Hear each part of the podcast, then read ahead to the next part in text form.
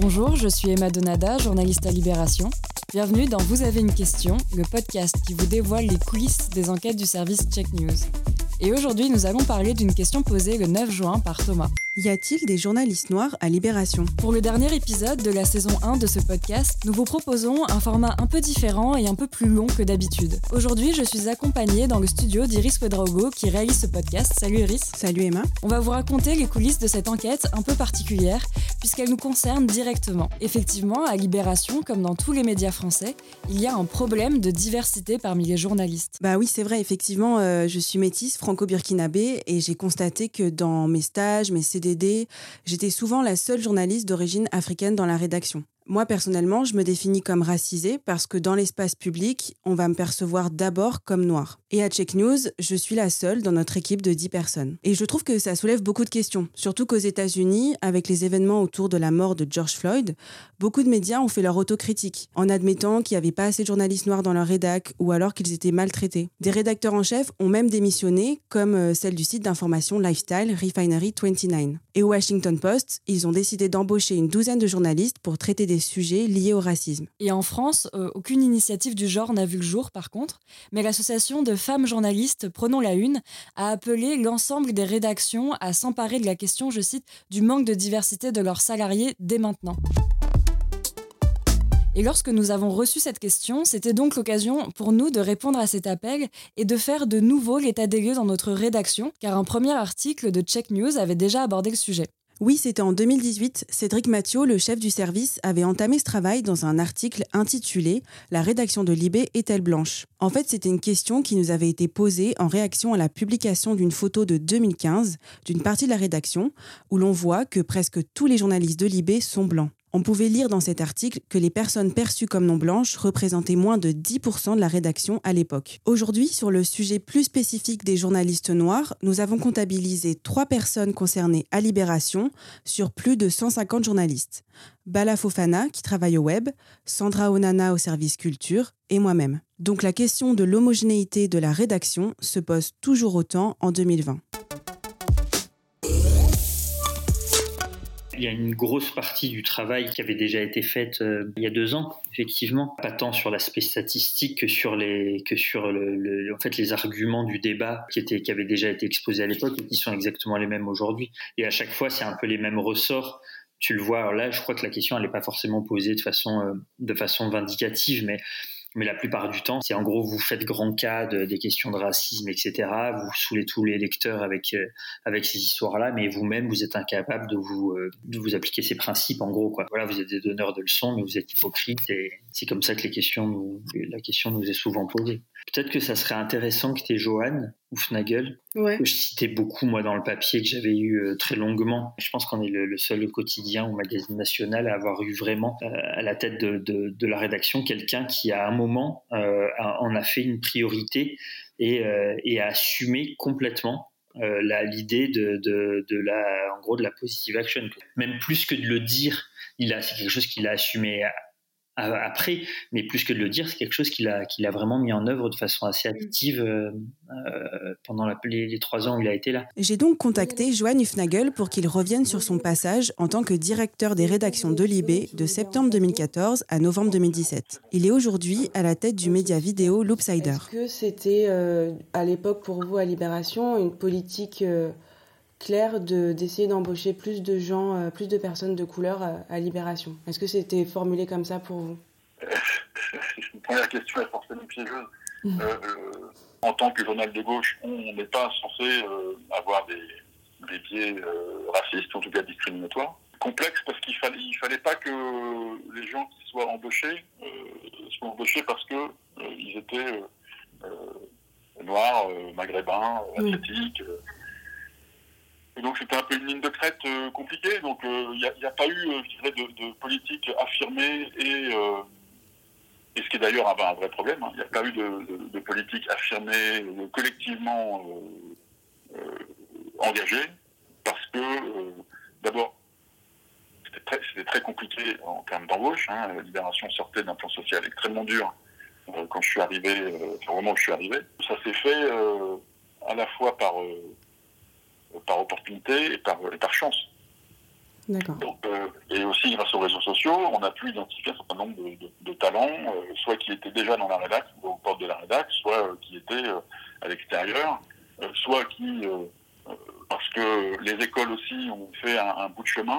Ce que vous disiez euh, en 2018, c'était que dans, dans, les derniers mois de votre, euh, de votre travail à Libération, en gros, à compétences égales, si vous aviez pu choisir entre euh, une personne blanche et, et, une femme noire, vous auriez plutôt choisi une femme noire. Est-ce que... Enfin, ça, c'est un discours qui est vraiment très rare dans, dans les médias de, de l'assumer aussi clairement. Euh, est-ce que c'est toujours le cas? Est-ce que vous, vous, êtes toujours d'accord avec cette phrase? Et est-ce que euh, je l'assume à 2000% Ok. Je l'assume à 2000 parce qu'il y, y, y a, un retard et une urgence. Euh, il est vraiment très très loin d'être fait, et donc je pense qu'il faut effectivement être très très proactif. Hmm. Et, et qu'un journal comme Libération doit être encore plus proactif. C'est une urgence démocratique, c'est une urgence éditoriale. Donc on peut l'entendre, Johann Hufnagel a une position assez tranchée sur le sujet. Mais en fait, ce qui saute aux yeux, c'est qu'après son départ de Libération, c'est une question qui a été complètement mise de côté par la direction. Il y a deux ans, pour répondre à la question, Cédric avait interrogé Laurent Geoffrin, directeur de la rédaction, et selon lui, il fallait plutôt, je cite, mettre l'accent sur la diversité sociale, pas ethnique. Et là, avec Cédric, dans le cas de cet épisode, nous sommes allés l'interroger pour savoir si sa position sur le sujet a évolué depuis 2018. Et on a été un peu surpris par sa réponse. c'est un point sur lequel on est en, retard. Pour des raisons euh, historiques, d'abord, c'est qu'il y a une longue période de la libération où il y avait très peu de recrutement. Donc les places disponibles étaient, faibles. Et donc euh, modifier la composition de la rédaction, c'était à la marge. Euh, ensuite, il y a eu un effort qui a été fait qui a permis de recruter un certain nombre de gens qui viennent, comme on dit, de la diversité, en, en nombre assez limité, il faut reconnaître. Et donc on est toujours en retard. Et à mon avis, ça tient au fait que on n'a pas mis en place encore un mécanisme de recrutement plus rationnel. Souvent, le recrutement se fait par cooptation, en fait. Donc les gens ont tendance à, présenter des gens ou à susciter la candidature de gens qui, leur ressemblent. Je ne pense pas qu'il y ait un mécanisme de, préjugé euh, racial. En revanche, il y, a, forcément un mécanisme de reproduction sociale. Donc il faut trouver un, mécanisme de, recrutement qui soit euh, plus organisé, et plus volontaire, avec, avec des objectifs en termes de euh, d'origine sociale, euh, de diversité euh, culturelle ou ethnique, je sais pas comment on dit, et de d'équilibre homme-femme. C'est pas très compliqué en fait à, concevoir. Ce que tu dis là, tu le disais pas de la même manière il y a deux ans? Bah, Moi, par réflexe, par formation, par, par itinéraire en quelque sorte, je, je n'aime pas identifier les gens par leur origine raciale. Ça, je n'aime pas ça. Je fais pas attention à ça. Mais euh, c'est à double tranchant. On fait pas attention, c'est très bien parce qu'on n'est pas, on traite tout le monde pareil. Euh, mais si on fait pas attention, on, ne corrige pas les mécanismes spontanés. Donc c'est les deux choses. J'aurais une réticence de principe si euh, ça revenait à, recruter des gens euh, euh, dont on estime qu'ils sont moins bons que celui d'à côté. Il n'y a pas de raison que ça se produise, puisque euh, petit à petit, les, minorités progressent dans la société et, se retrouvent euh, pour une partie dans la classe moyenne, donc d'une part, et d'autre part que les, les, efforts de formation et de diplôme sont également dirigés vers des minorités, comme a fait Sciences Po, par exemple. Donc on doit pouvoir y arriver. En fait, son opinion sur le sujet a vachement évolué et ça nous a pas mal surpris. En gros, il a formulé clairement que la rédaction devait recruter autrement et aller chercher des journalistes issus des minorités sans attendre qu'ils postulent d'eux-mêmes.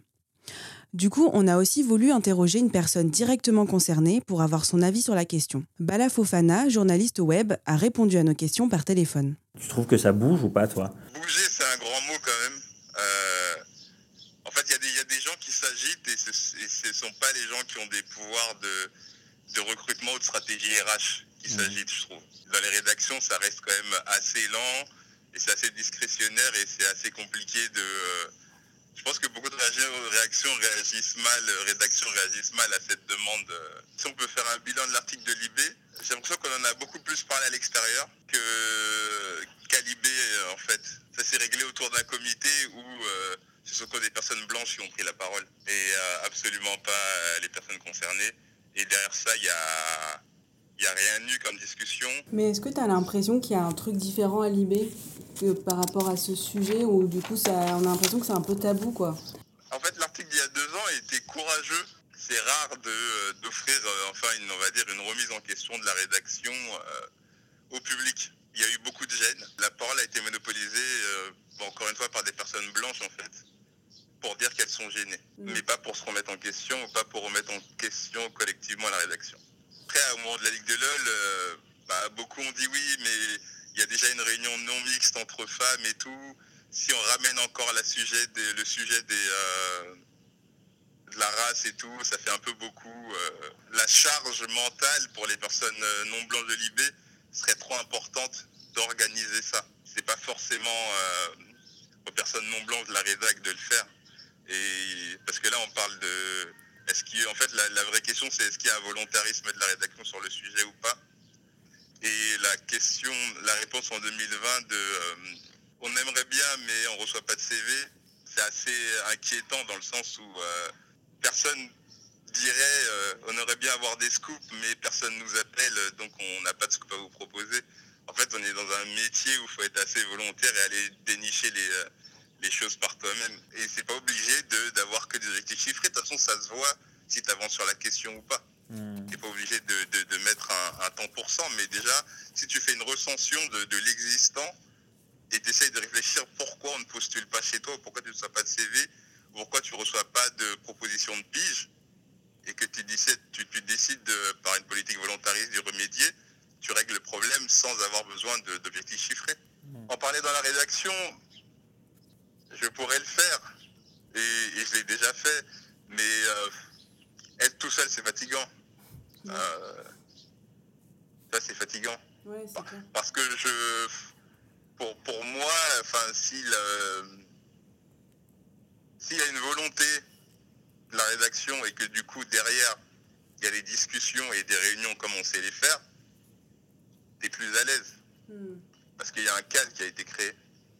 Mais te lever un matin, aller dire au comité, euh, bon, euh, qu'est-ce qu'on fait Alors qu'il y a un journal à faire, bah, en fait, euh, on n'a pas créé de cadre ni d'espace pour ces discussions.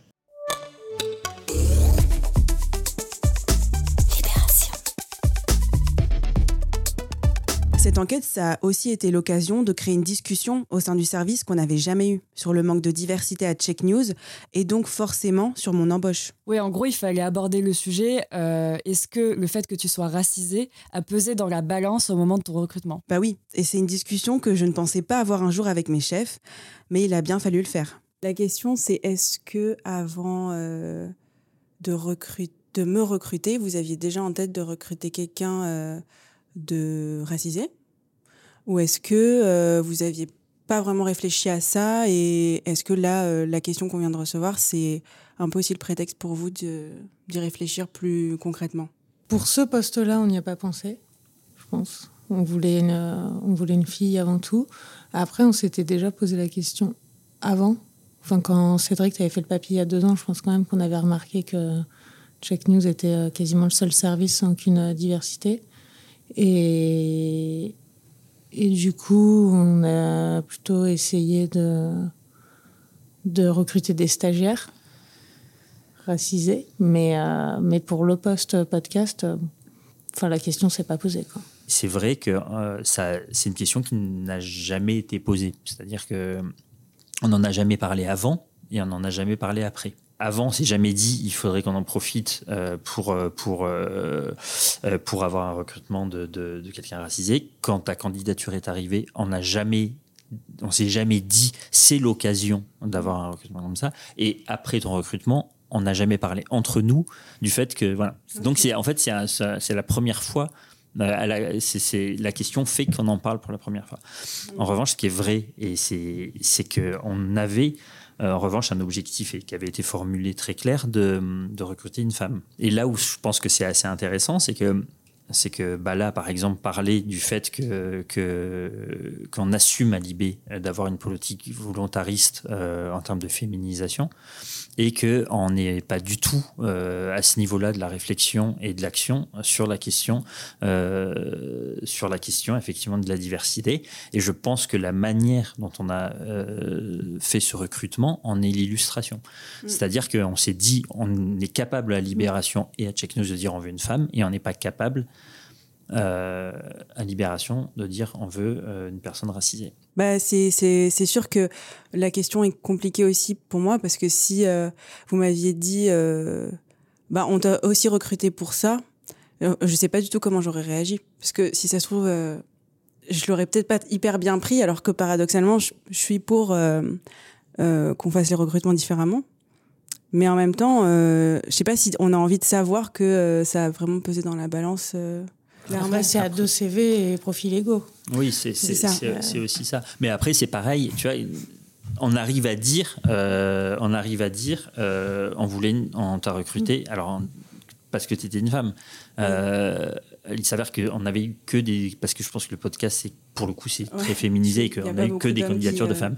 Mais, mais, mais c'est vrai qu'on arrive à dire ça, il euh, n'y a pas de raison, euh, si on arrive à dire ça, de pas de mhm. pas arriver à dire aussi, euh, bah, on voulait. Enfin, il y a un moment, il faut être cohérent, quoi. C'est-à-dire que si on si on décide d'être d'être dans une politique volontariste et active, il faut il faut être capable de l'assumer dans, ensuite dans les dans les mots, quoi. Libération. Du coup, t'en as pensé quoi de cette discussion? C'est vrai que j'avais un peu peur de devoir parler de ma situation personnelle. Et ça rejoint ce que me disait Sandra Onana, qui travaille au service culture. On est allé la rencontrer dans le cadre de ce podcast. Elle est métisse comme moi et elle a eu quelques réticences au départ à répondre à nos questions. Elle n'a d'ailleurs pas souhaité qu'on entende sa voix. Donc c'est toi qui vas résumer votre échange. Est-ce que tu sais si Sandra a déjà parlé de son arrivée à Libé sous cet angle-là avec ses chefs? Bah, elle, elle m'a dit que non, qu'elle n'avait jamais parlé de son recrutement avec ses chefs, même si elle dit qu'elle se serait sentie suffisamment en confiance pour le faire si elle en avait éprouvé le besoin. Mais c'est vrai que déjà, c'est compliqué de devoir parler son identité dans le cadre du travail. Est-ce qu'on a vraiment envie d'être identifié comme ça? Est-ce qu'on va potentiellement froisser nos collègues? Quelle va être la réception de nos lecteurs, de nos auditeurs? Toutes ces questions, je me les suis posées aussi. Moi, depuis mes débuts dans ce métier, j'affiche publiquement mon opinion sur le manque de diversité dans les rédactions. Quand même, ce que je comprends, c'est que vous n'avez pas tout à fait la même vision des choses. Oui, en fait, ce qu'elle me dit, c'est qu'elle a envie de croire que sa seule présence est un acte, une affirmation en soi, ainsi que le fait de signer avec son nom africain dans les pages culture de Libé. Pour elle, quand elle est la seule personne de couleur en projection presse d'un film, c'est déjà un message. Pour l'instant, Sandra n'a pas envie de s'exprimer en tant que journaliste non blanche. Elle veut juste s'exprimer en tant que journaliste tout court. En fait, dans l'absolu, elle n'est pas contre le fait de se positionner, mais selon ses propres termes. En fait, on comprend que la charge mentale qui est liée à cette situation de minorité, elle n'est pas gérée par les personnes concernées euh, de la même façon. Bah oui, parce qu'en fait, de l'école de journalisme à la rédaction, on est souvent le ou la seule. Et ça, c'est une charge mentale de devoir relever les paradoxes présents dans ces espaces. Parce que même si on souhaite que les rédactions soient moins homogènes, on n'a pas forcément envie de devoir se battre à propos de ça chaque jour en allant au boulot. Et surtout que même s'il y a des journalistes racisés, ils ne sont pas toujours à l'aise parce que potentiellement victimes de discrimination, plus souvent en situation de précarité ou avec moins de chances de monter en grade. Et je pense qu'on prend tous une forme de risque en parlant de nous et de notre expérience. Moi, personnellement, j'ai hésité à le faire, mais je me suis dit que c'était important pour qu'un vrai changement s'opère dans les rédactions. Et je remercie Bala et Sandra d'avoir joué le jeu. Vous venez d'entendre Iris Wedraogo, Cédric Mathieu, Johan Hufnagel, Laurent Geoffrin, Bala Fofana, Pauline Moulot et moi-même Emma Donada. Cet épisode a été réalisé par Iris Wedraogo et mixé par François Audouin. C'est le dernier épisode de la saison 1 du podcast Vous avez une question. Merci à toutes nos auditrices et à tous nos auditeurs de nous avoir suivis. Vous pouvez nous retrouver sur le site de Libération et sur toutes les plateformes de podcast.